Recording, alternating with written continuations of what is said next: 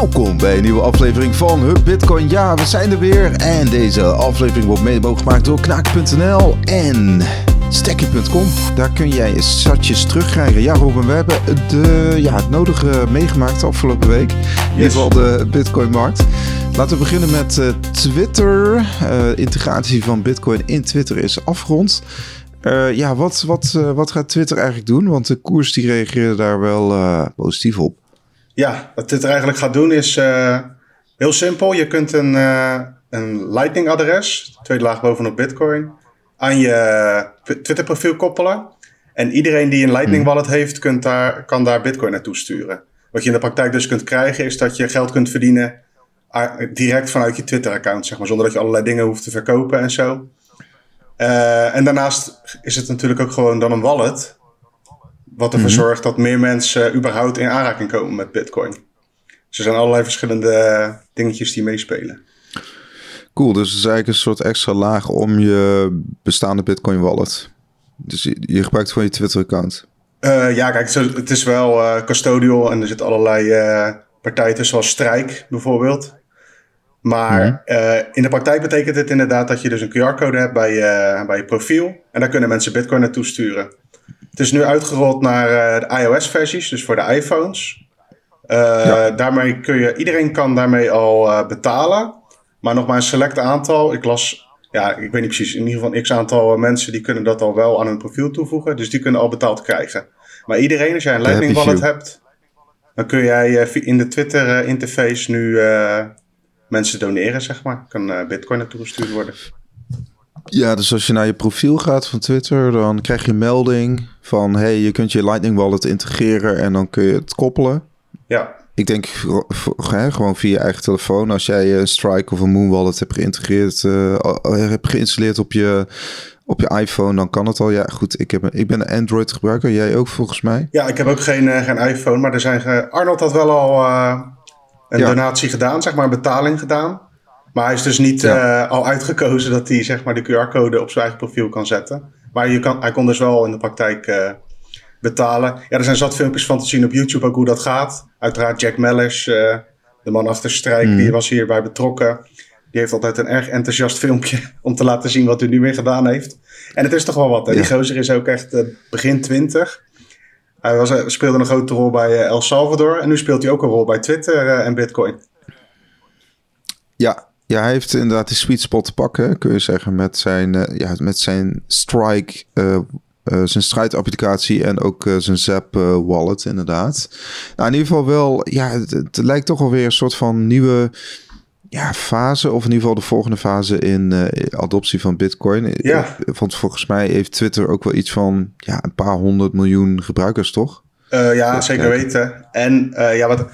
Het komt natuurlijk niet helemaal uit de lucht vallen, want Jack Dorsey, de, een van de oprichters en nog steeds CEO, ondanks dat hij niet zo'n heel groot aandelenpakket meer heeft, geloof ik, is echt een Bitcoiner. Mm. In ieder geval publiekelijk. staat heel erg achter in het idee, achter de ethos van Bitcoin, van open source. En hij ziet het als als er een, uh, een valuta komt voor het internet, dan moet dat volgens hem Bitcoin zijn. En daarnaast had hij uh, eigenlijk voor het eerst in zijn functie als directeur bij de vorige aandeelhoudervergadering, uh, of nee, de kwartaalcijfers ging hij presenteren. Toen noemde hij ook de stappen die mhm. Twitter wilde gaan zetten richting, richting Bitcoin. En daar was dit er eentje van, dat je donaties kunt doen. En in de pipeline zit dan ook nog zaken als echt het monetizen van je content. Dus bijvoorbeeld de betaalmuur of andere zaken via Twitter integreren. Maar dat is dat is er nu nog niet.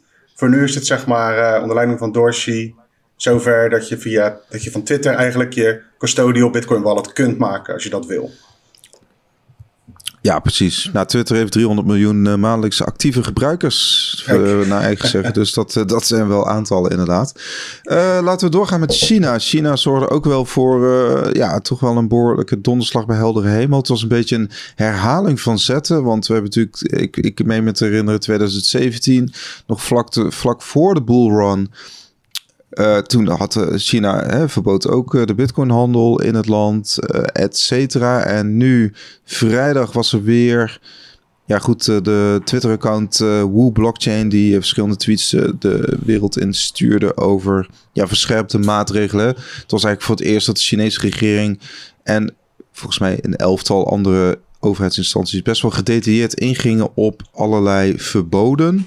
Ja. Van de handel offshore en, en, en inshore, kun je zeggen, inland, mainland. Ja, het is dus niet nieuws. Want wat ik ervan mm. begreep, was het voor 2017 ook alweer een paar keer gebeurd. Zeg maar, dit nieuws is volgens mij, zolang Bitcoin relatief in het nieuws komt, is dit, uh, komt dit af en toe voorbij.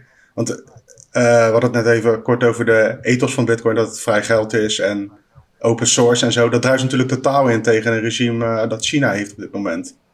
Dus het, kan, het is eigenlijk helemaal geen match. Maar omdat daar heel veel goedkope energie te vinden was, onder andere. En waarschijnlijk ook omdat de mensen zijn die gewoon de boel daar financieel willen ontvluchten, is Bitcoin daar heel lang heel populair geweest.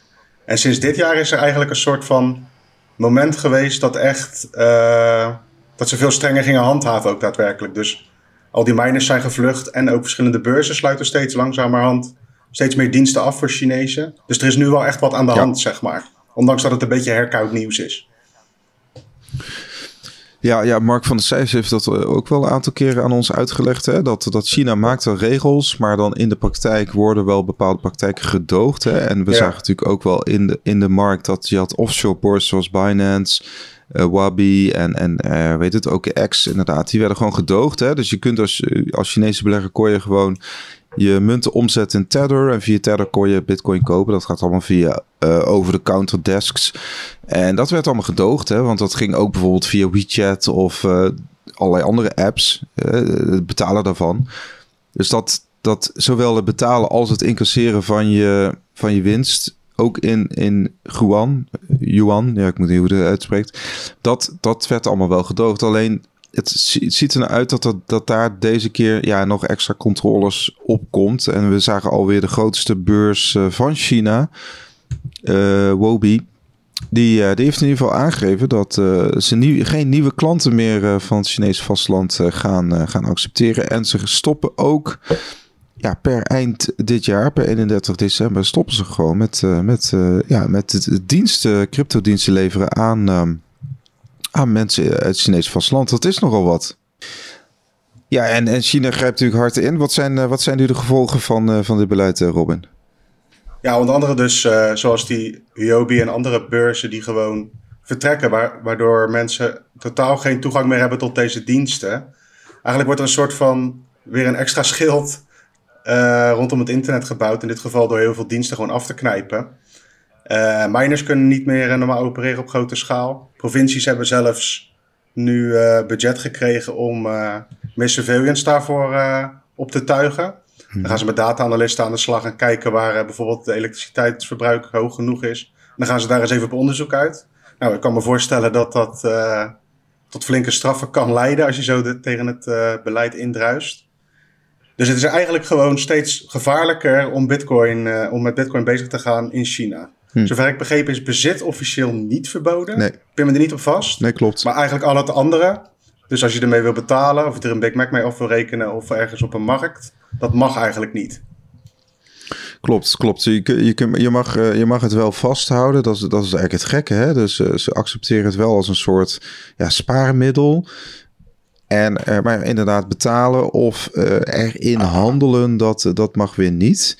Ja, dat, dat, dat, is natuurlijk eigenlijk wel heel gek. Want ja, uh, stel je wil meer sparen, je moet het, je moet het toch ergens uh, vandaan trekken. En uh, ik, ik, ik zag in ieder geval dat, dat Chinese beleggers nu ook inderdaad ja, richting decentrale beurzen gaan. Hè, om, om aan hun bitcoin of andere munten te komen. Dus ja, je krijgt die... Dat is gelijk een goede test om te kijken hoe decentraal die dingen zijn. Ja, nee, precies. Nee, het is in ieder geval, uh, want we zagen ook hè, dat, uh, dat uh, Tether, Tether wordt ook minder waard, kun je zeggen, in... Um, want ja, Tether was eigenlijk de soort de wisselmunt om, om aan Bitcoin te kopen. En je zag de, de Chinese de wisselkoers, dus de, de yuan en de Tether, dat die is flink, flink gedaald omdat er een... Oké, iedereen wilde vanaf. Ja, Daar. iedereen wilde vanaf. Ook omdat, uh, ja, uh, zoals je weet, wordt er ook wel behoorlijk onderzoek gedaan naar Tether. Hè? En ook in Amerika gaan er wel steeds meer geluiden op van... Uh, ik hoorde een podcast met, ben ik even de naam, Greg Voss onder andere. En iemand anders bij Pieter McCormack die ook eigenlijk aangaf van... Ja, Tether is nog steeds een soort van systeemrisico. Maar goed, dat is even een ander onderwerp. Maar ik, ik denk dat dit misschien ook nog wel een, een, eh, een signaal richting Tether eh, is. Omdat Tether werd natuurlijk heel veel gebruikt door eh, Chinese beleggers. Ja. En ja, dat, dat is dan ook weer even de vraag wat, uh, hoe, dat, uh, hoe dat gaat. Uh, gaat Ja, ik zit even hard op. De, is dit niet gewoon ook een smerig spelletje? In de zin van, als jij een beetje in de, in de hogere regionen van de Chinese overheid zit en, of een bedrijfje runt en zo. Heb je dan geen connecties om offshore ergens anders alsnog aan bitcoin te komen? En juist mensen gewoon die bij wijze van spreken een telefoontje hebben en aan de slag willen, die kunnen dat niet. Ja, dat, dat, dat blijft natuurlijk speculeren. Maar dat, dat, dat, het feit dat, dat bepaalde dingen verboden worden, maar dat het toch ook wel weer gedoogd wordt, dat, dat laat natuurlijk wel weer de, ja, de, de, de, de, noem dat? De weg vrij voor, eh, voor mensen die weer dicht, uh, dicht bij die regering, uh, dit, dicht tegen de macht ja. aan zitten. Dus dat, dat zou mij niet verbazen. In ieder geval, wat, wat ik wel zie, is dat je Binance en OKX, die hebben nog geen officiële verklaring afgegeven. En ja, die, die, Binance zegt wel vandaag van hey, we gaan uh, de diensten beperken in Singapore. Maar tot nu toe zeggen ze niks over. Uh, over, over um, ja, ze ontkennen eigenlijk hè, dat ze ooit uh, Chinese beleggers hebben bediend. Wat natuurlijk volgens mij verstrekte onzin is. Maar... Ja, dat weten we dus ook niet zeker. Nee. Om, het, om China even af te sluiten. Ja. Om een voorbeeld te geven. Er wordt daar wel meer verboden, hè, wat hier gewoon wel in het Westen wel gewoon veel gebruikt wordt. Zoals Facebook, Google. Ja, Netflix. het, is, het, is, Netflix. Het is niet nieuw, dit soort, uh, dit soort dingen. En ja, de vraag is ook of het wel tegengehouden kan worden. Want het, wordt, het is steeds makkelijker om bitcoin naar elkaar te sturen. Op allerlei verschillende manieren. Dus je hoeft ook steeds minder per se, als je echt wil, hoef je niet per se via een uh, broker of weet ik veel wat. Dan kun je dat op andere manieren ook doen. Voor Chinezen is dat wel wat moeilijker, denk ik. Eén, omdat ze het internet op een andere manier is ingericht als bij ons. Dus het is moeilijker te vinden, denk ik. En ja, je neemt wel echt een groot risico als je, als je daar bitcoin koopt, volgens mij. Ja, nou ja, je hebt er altijd nog uh, dat je kunt zeggen: hey, ik ga, dus, ik ga die private keys uit mijn hoofd, uh, de seeds ga ik uit mijn hoofd. Dan heb ik een soort brain wallet en dan loop ik, uh, loop ik de grens over naar, ik weet niet, naar India of zo. en dan, ja. dan ben ik er vanaf.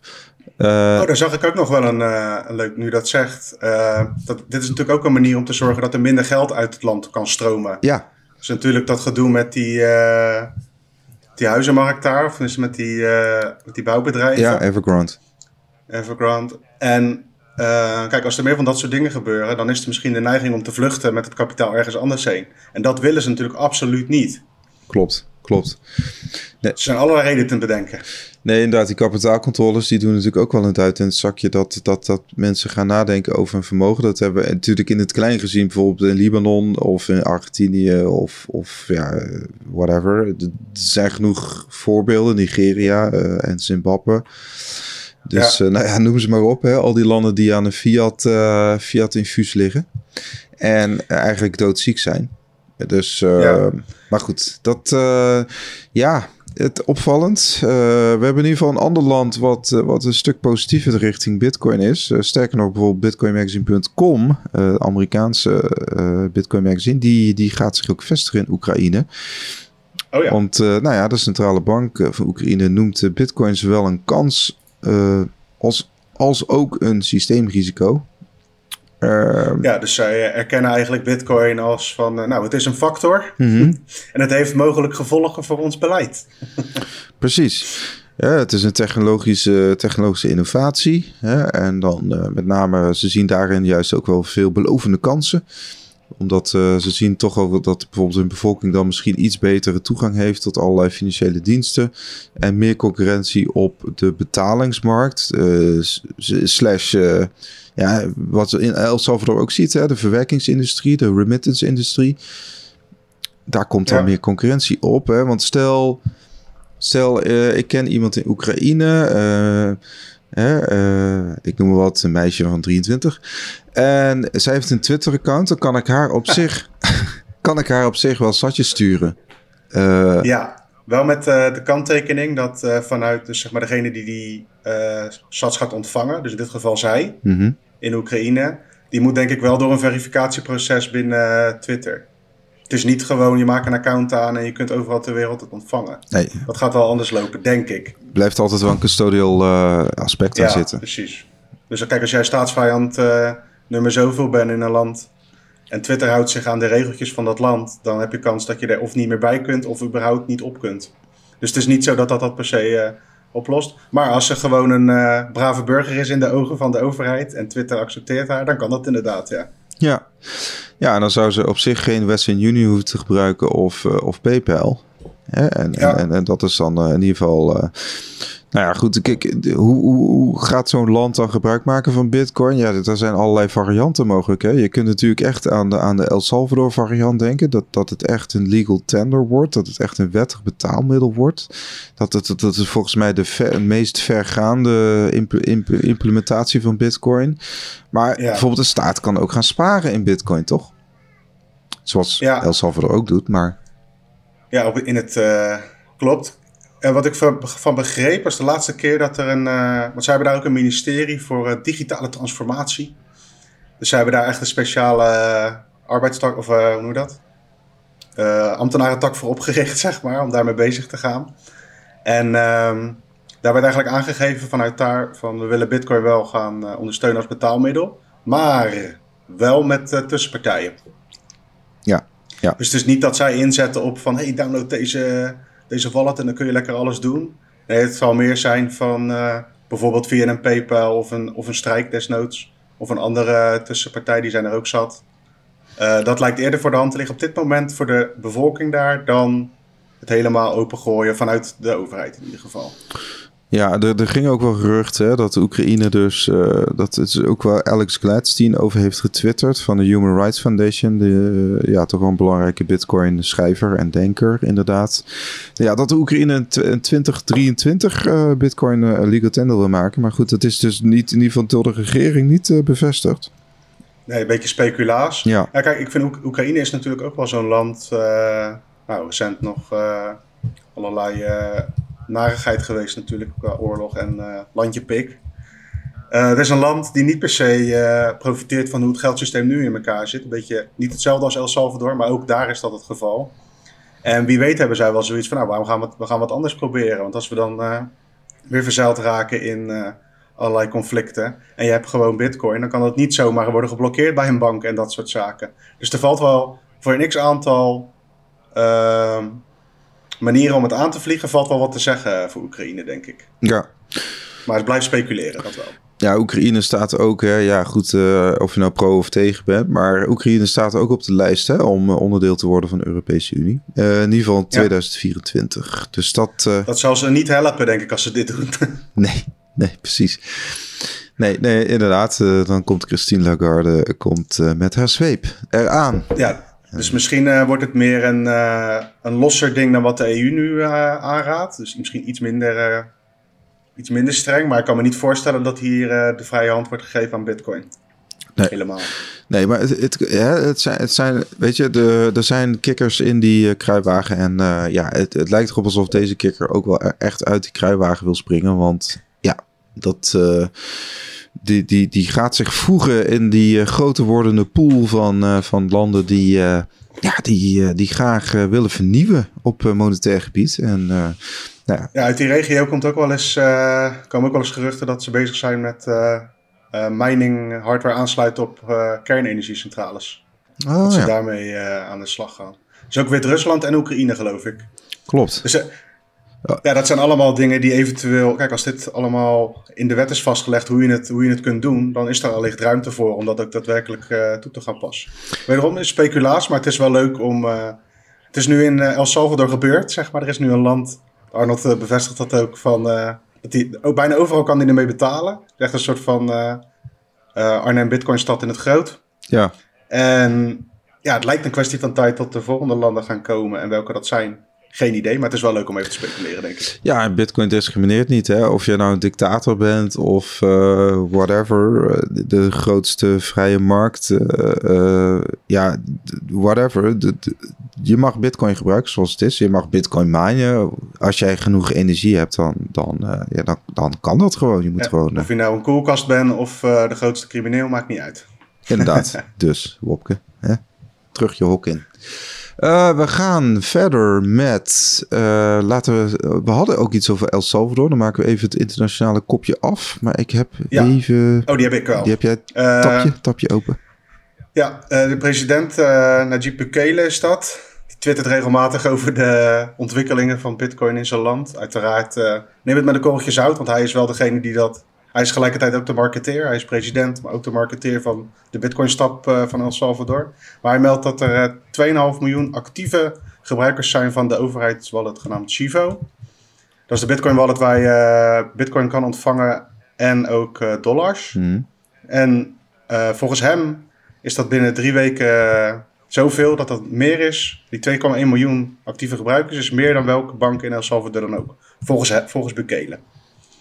Oftewel, ja, nice. uh, er, zit flink, er zit flink wat adoptie uh, in El Salvador. Ik zag wel een goede vraag. Hè? Zijn het nou inderdaad particulieren of ook winkeliers? Zitten die winkeliers er ook bij? Want dan, ja, dan kan ik me voorstellen. Maar dat werd, er werd niet echt een splitsing tussen gemaakt. Nee, het is ook, kijk, die presenteert die cijfers natuurlijk zo gunstig mogelijk. Ja. Die gaat niet zeggen van, uh, oeh, maar eigenlijk uh, gebruiken deze, deze mensen gebruiken het helemaal niet. Betekent niet dat het allemaal uh, ook goed gaat. Want Aaron van Weerdem ja, van bitcoinmagazine.com ja. had een tweetje dat hij bij een Chivo pinautomaat stond en dat zijn bitcoin er niet meer terugkwam. Dus hij kreeg geen geld terug en geen, geen bonnetje en zo. Hij reageerde later dat hij via Twitter geholpen was in DM. Maar ja, dat zal waarschijnlijk niet gelden voor, of op Twitter geholpen was, ja. ja. Dat zal waarschijnlijk niet gelden voor iedereen die dat overkomt uh, in het land, zeg maar. Ja. Dus ja. de implementatie is er en er zijn allerlei, er zijn ook meer dan 200 van die uh, pinautomaten geïnstalleerd in het land. Maar er, zijn, zitten ongetwijfeld ook hier en daar foutjes in het systeem, dus het is niet allemaal Hosanna. Nee, inderdaad. Hij werd uh, binnen een uur geholpen. Nou, bij de gemiddelde bank duurt het toch wel langer, denk ik.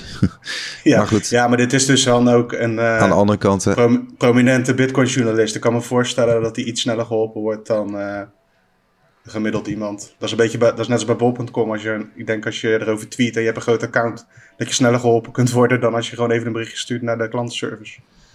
Ja, nee, precies. Dus ehm, inderdaad. Maar is wel, nice. is wel ja, mooi nieuws, ja, toch? Nee, inderdaad. Nou ja, goed, het is in ieder geval een teken van, van dat, het, dat het daar behoorlijk uitgerold uh, wordt. Um, ja, we hadden ook uh, iets wat het in ieder geval heel goed deed op de site. Was die Bitcoin wallet uit 2012. Die kwam, die kwam oh, ja. tot leven hè? en er werd 400 Bitcoin verstuurd. 400 bitcoin. Nou, dan zitten we een beetje rond de ruim 17,5 miljoen dollar. Dat is nogal wat natuurlijk. Daar kun je best wel wat ja. mee. Ja, dat is een hoop geld. Ja, het is altijd onduidelijk Het is wie er achter zo'n wallet of zo achter zo'n adres zit. Gelukkig maar. Ja, het kan ook een, Maar, het eh, kan ook een herbalancering zijn. Hè? Of dat, dat iemand het gewoon on-chain naar een andere, andere wallet Ja. heeft gestuurd, bijvoorbeeld. Of, de, of nou de private key even verloren is gegaan, dat het uiteindelijk weer teruggevonden is. Of dat iemand echt bals of stuur heeft gehad en gewoon zo lang het heeft stil laten staan en het nu weer een keer verstuurd. Dat is niet helemaal helder. Nee. Maar dit soort dingetjes doen het altijd goed, omdat ja, de bitcoin was al bijna negen jaar niet bewogen. Ja, iedereen die in bitcoin zit, die weet dat de prijs enorm gek kan doen. Moet je nagaan binnen zo'n tijdspanne van negen jaar. Wat voor ups en downs je wel niet moet hebben gehad. Ja, sowieso de 7-year itch natuurlijk. En Ja, Dus dat, dat, daar begin je al mee. Nee, maar dat eh, inderdaad, eh, gewoon die, eh, die ja, we hebben regelmatig, hè, een tijdje geleden ook die negen jaar oude wallet, ook van 30 miljoen dollar inderdaad. Die kwam Ja. ook ineens weer tot, eh, tot, eh, tot leven. Ja, het kan natuurlijk ook zo zijn, hè. Stel, daar had ik het laatst ook met, eh met Krijn bijvoorbeeld over, van nou ja, kijk, als bewijs van je bouwt je vermogen op in bitcoin. Maar soms kan er natuurlijk iets in je leven gebeuren waardoor je het toch wel gewoon nodig hebt. Hè? Dat, dat je, dat je Ja. toch even moet omzetten in fiat geld. Eh, ik noem maar wat, eh, een eh, medisch iets of een ongeluk of ja, gewoon iets rampzaligs waarschijnlijk. ja of je bent, weet ik veel, je bent een bepaalde leeftijd en je hebt zoiets van, zo, nu ga ik leven. Oh ja, ja, dat kan ook, hè? ja, ja, dat je die toch die Porsche gaat kopen hè? met je, Ja, met je kale, weet met je kale kop. Of het is gedoneerd aan een of ander eh, goed doel, we weten het niet. Maar dan zal het wel in het nieuws komen. Ja, Het is wel bizar om even in eh, perspectief te zetten. In 2012 was dat eh, die 400 bitcoin zo'n 4300 dollar waard. En op het moment dat het verstuurd werd, was het ruim 17 miljoen dollar waard. ja bizar hè. dus eh, hoe het ook werd of verkeerd, een bijzonder verhaal. En nou, hopelijk doet degene er wat leuks mee. Ja, nou ja, er was een tijd natuurlijk, ja, wij, wij hoorden er allebei niet toe. eh, maar ik sprak onlangs ook iemand die gewoon, ja, in de goede tijd kon je gewoon met je laptop eh, heel veel bitcoin minen. En die had ook enkele honderden bitcoin.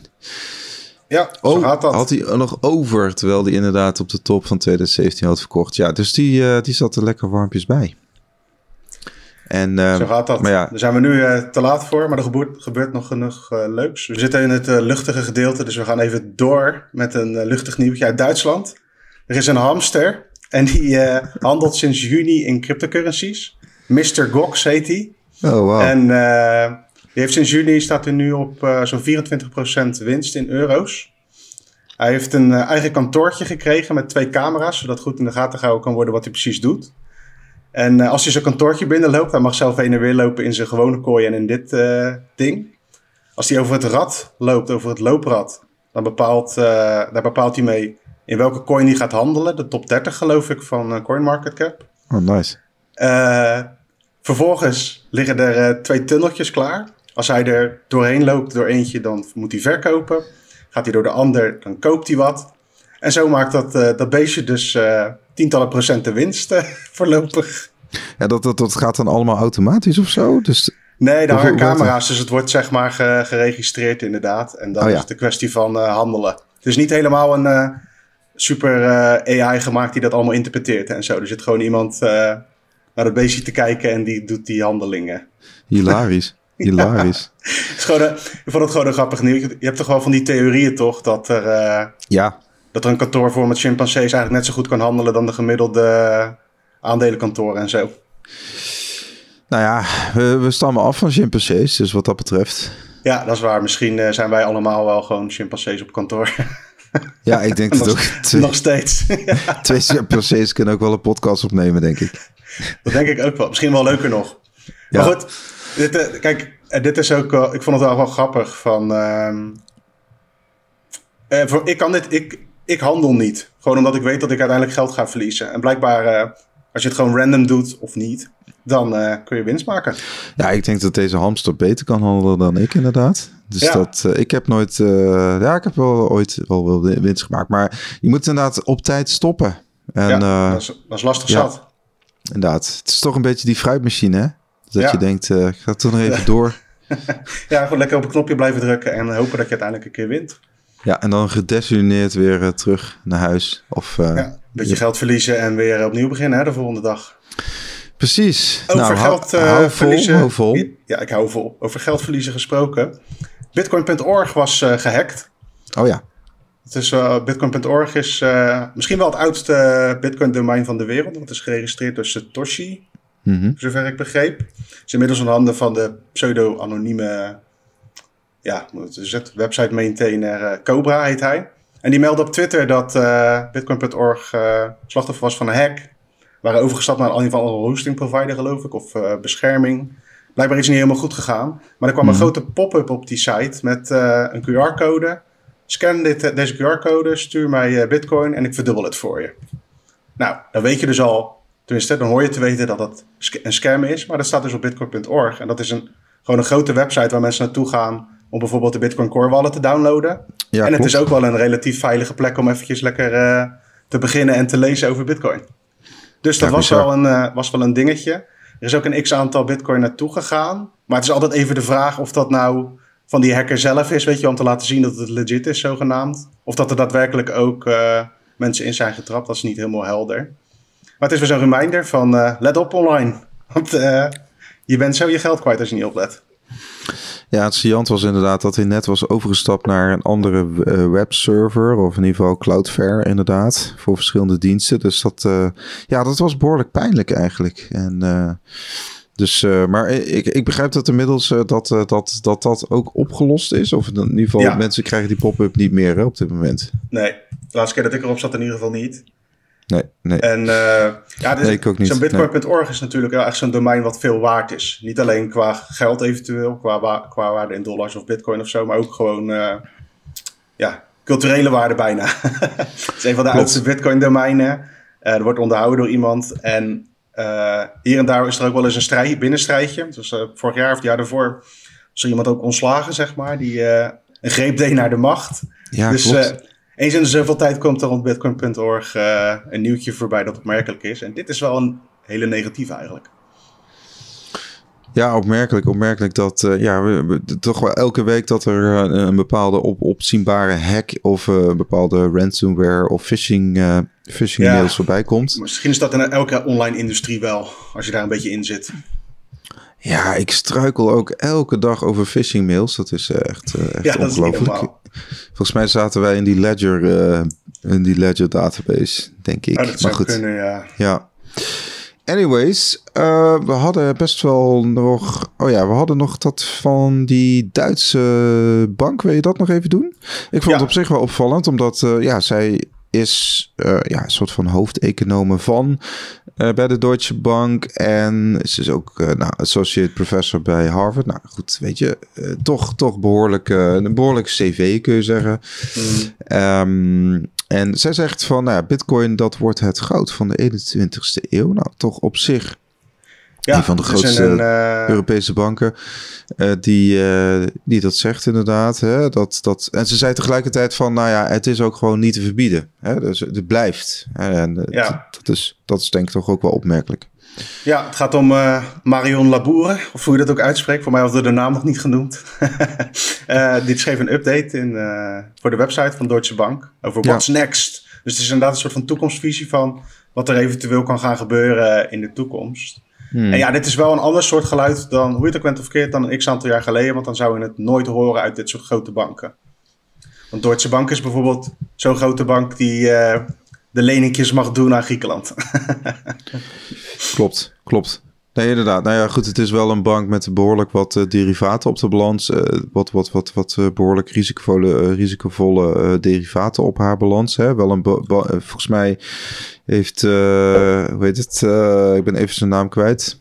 Arno Wellens. Ja, die heeft er ook wel behoorlijke rants over gehad. Ja, dat is een aanrader. Arno Wellens over Deutsche Bank. op YouTube kan je dat wel vinden.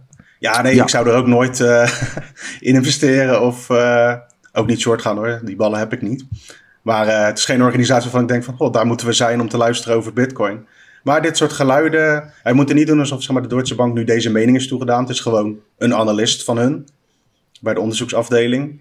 En ja, het is wel een dingetje. Ik vind het wel altijd wel opmerkelijk als iemand vanuit de bankenwereld, uit dit soort banken, uh, roepen van, nou, bitcoin uh, kan wel eens een mooie toekomst tegemoet gaan.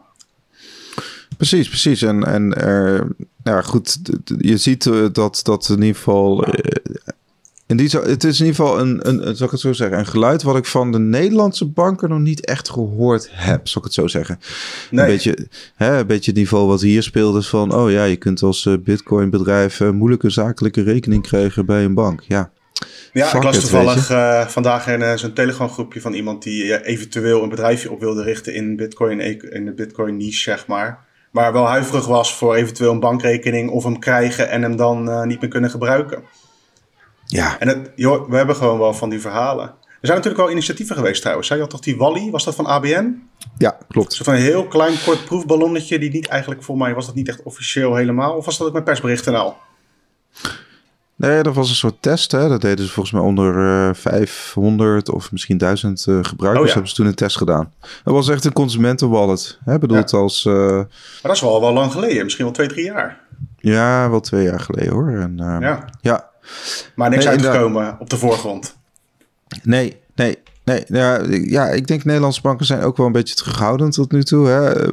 mensen wachten ook wel gewoon de wet en regelgeving af. Hè. Dus het is, het is, kijk, nog niet, niet elke, elke hoek van deze markt is natuurlijk eh, gereguleerd. Hè. Voor heel veel banken is dat, ja, is dat gewoon een, een groot risico om daar eh, mee aan de gang te gaan. Ja, ja je ziet dan toch uh, dat mensen, ook Nederlanders, Nederlandse ondernemers, toch ergens anders zich gaan vestigen. Of dat nou Letland is, Zwitserland of de, in Panama en alles ertussenin. niet per se in Nederland in ieder geval. Klopt. En vaak gaat dat ook wel ook, ook om bijvoorbeeld, niet allemaal, want je hebt ook gewoon leuke diensten zoals Bitter natuurlijk, die moest verhuizen. Maar heel vaak gaat bijvoorbeeld bij uh, Deribit ging het ook wel echt over derivaten en zo. Ja, die zijn, hebben nog veel strengere regels dan gewoon Bitcoin eventueel verkopen. Klopt, klopt, klopt. Inderdaad. Nou ja, goed, het is in ieder geval ja, we zien, we zien wel meer adoptie. Hè? We zagen ook dat zelfs de CEO van, van JP Morgan, Jamie Dimon, die liet zich ook ontvallen ik weet niet waar dat was, maar hij liet zich ook ontvallen dat ja, Bitcoin in de, in de toekomst nog wel veel meer waard kan worden. Ja, wel met gelijk een nuance eronder. We hebben die tweet inderdaad gezien. En toen zagen we daaronder ook staan van in de quote, zeg maar. Van, Dat dat niet betekent, of dat hij helemaal niet om bitcoin geeft vanuit zichzelf, zeg maar. En dat hij denkt dat de regeringen en overheden uiteindelijk wel grip kunnen krijgen erop. Ja, we gaan zien of dat uh, gebeurt. En het interessantste was eigenlijk dat hij zei... Maar dat betekent niet dat het niet nog tien keer zo hoog kan gaan. En hij noemt dan weer uh, Beanie Babies. zeg, ik ken alleen de naam. Is dat van jouw tijd, Wessel, of niet? Beanie Babies, ja, dat waren toch van een soort collectibles of zo? Ja, het zijn gewoon poppen zijn het in ieder geval volgens mij. Maar in ieder geval, hij, hij noemt dan weer zoiets, weet je, net als tulpbollen en zo noemt hij ook nog eventjes. Dus het is niet zo dat hij nu om is. Maar het opmerkelijke wel bij JP Morgan is dat hij wel heeft gezegd van... Uh, ja, we gaan nu een x-aantal bitcoin diensten uitrollen, omdat er gewoon vraag naar is. Ik heb er zelf niks mee, maar we gaan het toch uitrollen. Ja, het is meer van, hey, we gaan er gewoon wel geld proberen aan te verdienen, maar we, staan er voor de rest helemaal niet achter eh, de principes. Kijk, uiteindelijk is uh, eh, JP Morgan ook gewoon met één ding bezig en dat is geld verdienen. Eigenlijk wel, ja. ja. Het is toch profit-driven. Ja. We hebben dat al vaker gezegd, maar die banken zien natuurlijk gewoon letterlijk miljarden dollars elke dag heen en weer gaan van beurzen en van bankrekeningen naar beurzen of weer terug van beurzen naar bankrekeningen. Ja. Die willen daar gewoon tussen zitten. Die willen dat ook. Die willen in ieder geval een deel van die markt die anders naar een, uh, naar een cryptobeurs zou gaan, gewoon bij hun uh, krijgen. Ja, Bitcoin is super, uh, super liquide natuurlijk, want het gaat gewoon 24 uur 24/7 door. Dus het is het is wel eh, ja, een van die weinige assets. En je ziet ook wel, als ik zeg maar bijvoorbeeld een andere podcast bepaalde legacy, bepaalde traditionele investeerders hoor, dan, ja, dan, ja, dan, dan staat er echt nog wel wat aan de zijlijn uh, te wachten. Een van de dingen die natuurlijk wel meespeelt, laten we het eventjes nog meenemen. Uh, is toch die Bitcoin ETF, een Exchange Traded Fund. Mm. Ik uh, zag vandaar volgens mij een tweet van die uh, van die Bloomberg, uh, Bloomberg analist uh, Eric Belshines. Ja, die had dan, die had dan inderdaad die had dan weer iets van... ja, van de lijstjes wanneer de beslissingen moeten komen. Want even, ja. gaat over ja, Bitcoin 18 ETF. oktober had hij het over. En dat is een big deal, omdat het in Amerika mag dat nog niet, dat soort fondsen. In Canada bijvoorbeeld wel, en ook in Europa is er al hier en daar wat te krijgen, in ieder geval wat erop lijkt. En Amerikanen die willen dus ja, heel veel Amerikaanse instanties willen dus een Bitcoin-ETF uh, eh, oprichten. En dat is een fonds gewoon waar, uh, waar je, die je kunt noteren aan een beurs. En dan kun je investeren en dan koop je een aandeeltje in de Bitcoin die in dat fonds zitten. Blijkbaar is dat heel ingewikkeld om uh, door te krijgen bij de toezichthouders. En de eerste aanvragen, of de aanvragen die er aankomen, die lopen weer langzaam af. Voor mij in november, als ik het goed heb onthouden, of oktober. Ja, nou ja, hij, hij, hij speculeert op uh, dat, dat 18 oktober dat er dan een, uh, dat er dan een besluit komt over, over een, uh, volgens mij van Pro Traders. Moet ik heel even kijken. Er komt in ieder geval sowieso. even ja, er komen er x aantal aan. Komen er x aantal aan, inderdaad. En, en dan, dat, dat begint dan vanaf 18 oktober ongeveer. Als ik mijn geld erop in moest zetten, dan zou ik zeggen: Oh, die worden weer afgewezen of uitgesteld. Net als alle andere aanvragen tot nu toe. Maar wie weet is er blijkbaar nu een uh, bepaalde manier gevonden. Want het, dit soort dingen hangen ook heel erg af van de bewoording, denk ik. In die, uh, weet, is dat prospectus of is dat wat anders? In ieder geval in het voorstel. Van hoe ze zo'n fonds in gaan richten en zo. Ik denk dat die taal steeds duidelijker kan. Ook omdat er meer duidelijk is over wat wel en niet mag en hoe dat dan moet worden ingericht. Want sommige die richten zich bijvoorbeeld nu in plaats van op bitcoin in de kas, gewoon op mhm. future markten. En dat is dan misschien weer een uh, soort van kortere weg naar mogelijke goedkeuring. Er zijn allerlei verschillende constructies bezig. Ja, je had, je had natuurlijk, uh, je had altijd heel lang had je die Grayscale fonds. Nou, dat, dat, dat, ja goed, ik kende precieze details niet, maar handelaren konden er heel makkelijk gebruik van maken en heel makkelijk winst mee maken met het uh, Grayscale fonds, omdat hij een bepaalde premium had. Nou, winst niet per se, maar die, uh, die aandelen waren zo gewild dat, dat je meer bitcoin kreeg op papier dan dat je aandeel officieel waard was, zeg maar. Nu hangt hij er volgens mij weer onder, omdat er, ja, er zijn steeds meer beleggingsproducten en toegangswegen naar Bitcoin. Dus het is niet meer de enige manier. Uh, is Grayscale. Maar die willen er bijvoorbeeld ook een ETF worden. Kijk, als zo'n fonds, uh, die hebben echt. Hoeveel Bitcoin hebben die nou ondertussen in kas? honderdduizenden. Wacht. Ja, een van de, een van de grote. Ze zijn volgens mij het fonds uh, wat het meeste, meeste in kas heeft. Dus, Pak hem er even bij. 654.000. Ja, ja bizar. ja, ja, 28 beheer, miljard dollar in beheer, inderdaad. En als je een aandeel koopt, krijg je een klein deeltje van dat fonds. Nou, dat is in ieder geval het verhaal. En als dit erdoor komt, dan heb je de kans dat er weer zo'n soort van mania ontstaat van allerlei verschillende partijen die denken: oh, nu moet ik er ineens bij zijn. Er uh, is geen garantie hoor trouwens en ook geen prijsvoorspelling of wat dan ook. Maar als zo nu, dat wordt nu opgepompt als het volgende grote nieuws, zeg maar. Ja. ja, wat natuurlijk hilarisch is, als ik, als ik dan eh, op die bitcointreasuries.org zit, dan staat daar onder landen staat ook Bulgarije nog bovenaan. Hè? Oh ja, dus dat is dat gerucht. Ja, dat gerucht. Ze hebben 213.519 bitcoin. Dus dat is ruim 9,2 miljard aan bitcoin. Dat, dat hebben ze ooit in beslag genomen, maar er is nooit een bericht, officieel bericht naar buiten gekomen dat ze het hebben verkocht. Dus het is een beetje een, ja. een speculaas dingetje. Ja, het is wel speculaas, ja. Wel wederom gewoon leuk om over, over na te voor, Moet je voorstellen. Ruim 1% van de voorraad, hè? Ruim ja. 1%. Ja. Ja, dus uh, ja, in, in theorie kan Bulgarije gewoon rijker worden dan, uh, dan Noorwegen. Ja, dan, dan, is het een kwestie van tijd uh, voordat Brussel niet meer de hoofdstad van Europa is. Dan gaan we die ergens in Bulgarije gewoon een citadel bouwen, denk ik. Precies. Moeten we toch naar Bulgarije, Robin? Ja, lekker naar de Zwarte Zee. Oké, laten we eventjes... Uh, ik, ik vind het toch wel even leuk om het af te ronden met een beetje un-chain analyse. we zijn natuurlijk begonnen met de Bitcoin Data Update ja, toch, uh, toch, uh, toch, uh, toch duizend mensen die, die daar, daar geluisterd hebben. Hartstikke leuk. ik had vanochtend had ik in ieder geval een, een paar, een leuk tweetje van Glassnode. Mm. dat ging er eigenlijk over. Dus ze kijken dan gewoon naar lange termijn en korte termijn hè, houders van Bitcoin. Ik, stel, ik stuur jou nu even dat tweetje. Ehm, daar staat in ieder geval: de total volume of Bitcoin held by long-term holders has reached a new all-time high. Dus ruim, ja, dus 80,5% van de Bitcoin in omloop, die is, uh, ja, die is in handen van lange termijn uh, investeerders. En dat is op zich een bullish signaal, want dat betekent gewoon dat ja, uh, mensen met, uh, die houden dat in ieder geval vijf maanden of langer vast. Je hebt okay. Vijf maanden is uh, de long term, zeg maar. ding. Vanaf vijf maanden, ja. Dus 80% van de bitcoin, ruim 80% van de bitcoin in omloop, staat al vijf maanden op het adres waar het staat, zeg maar. Die heeft niet bewogen. Klopt, en dat zijn ook doorgaans zijn het adressen die in het verleden dus ja, vasthouden. Hè? Dus ze, hebben, ze, ze laten ook uh, bepaald gedrag zien waardoor ze vasthouden. Moet ik er wel bij zeggen, je hebt altijd binnen die grote groep hè, van long-time holders heb je natuurlijk ook weer mensen die wel proberen de top te timen. En dat gebeurt ook. Dus je ziet ook wel dat die, dat noemen ze dan oude handen. Dus dat zijn uh, ja, mensen die die munten heel lang vasthouden. En munten worden natuurlijk steeds ouder, hè? want we begonnen in 2009. We zitten ja. in 2021, dus het is 12 jaar. Nou, kijk, eh, je, je kunt wel eh, nagaan dat uh, bepaalde indicatoren... die hadden veel uh, hogere pieken in het begin van, de, van bitcoin. En nu, naarmate, dat, naarmate het ouder wordt, die munten...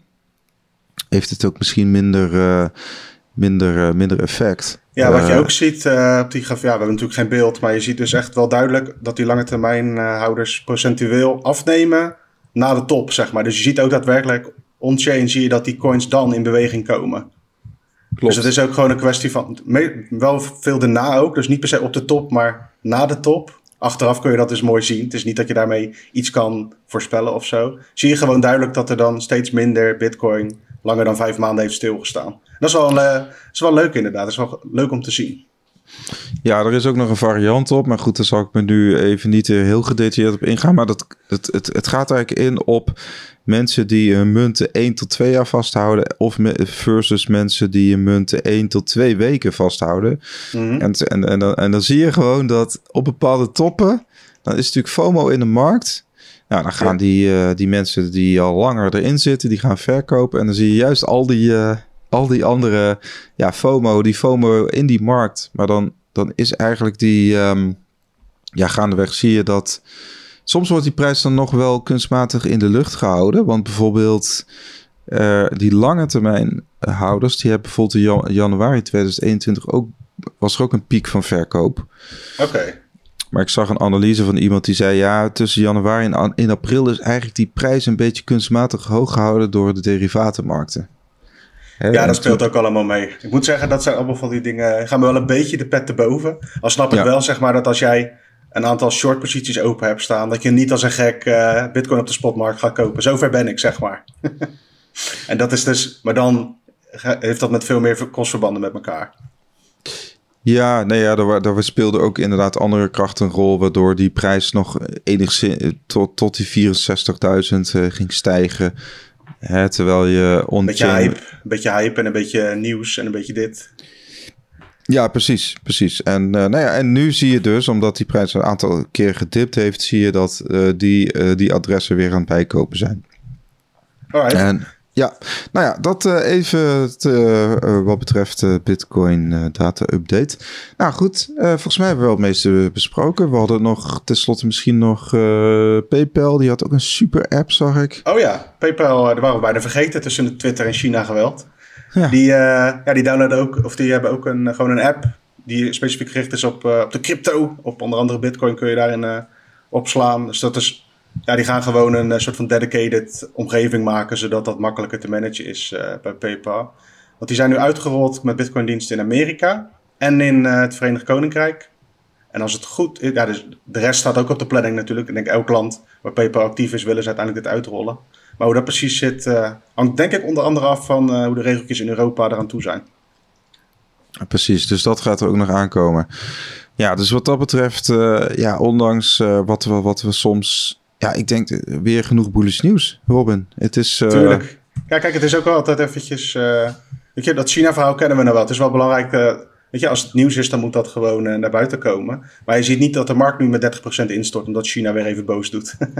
Daar zijn we, lijken we een beetje voorbij. Nee, klopt. Dat komt ook omdat je hebt dus inderdaad een grote groep die ondanks, ondanks dat nieuws, die kennen het nieuws en die zeggen ja, het zal wel, ik hou gewoon mijn bitcoin vast. Weet je wel? En dat, en dat, Kijk, waar het wel effect op heeft, is dus bedrijven en personen. Wat jij ook zei, dat mensen tether aan het dumpen waren lokaal. Dat zal met Bitcoin daar niet anders gebeurd zijn. Uh, als je maar enigszins uh, op wil letten op je social credit score daar, dan is het wel handig om eventjes uh, misschien toch te verkopen. Helaas. Ja, dat, dat zou goed kunnen. Dat zou goed maar kunnen. Maar op zich, het, het bezitten van. Ja, bezitten van is niet verboden daar. Hè? Dat dus, is waar, ja. Dat is ook ja. zo. Oké, nou, uh, voor meer nieuws ga naar bitcoinmagazine.nl. Yes, je vindt ons ook op Facebook, Twitter, YouTube natuurlijk. En uh, op Telegram onder andere. Vergeet vooral even niet de podcast te volgen en dat soort dingen. Dat, dat helpt. En dan blijf je elke maandag een nieuwe podcast in je feed krijgen. Thanks voor het luisteren en tot volgende week. Hoi hoi.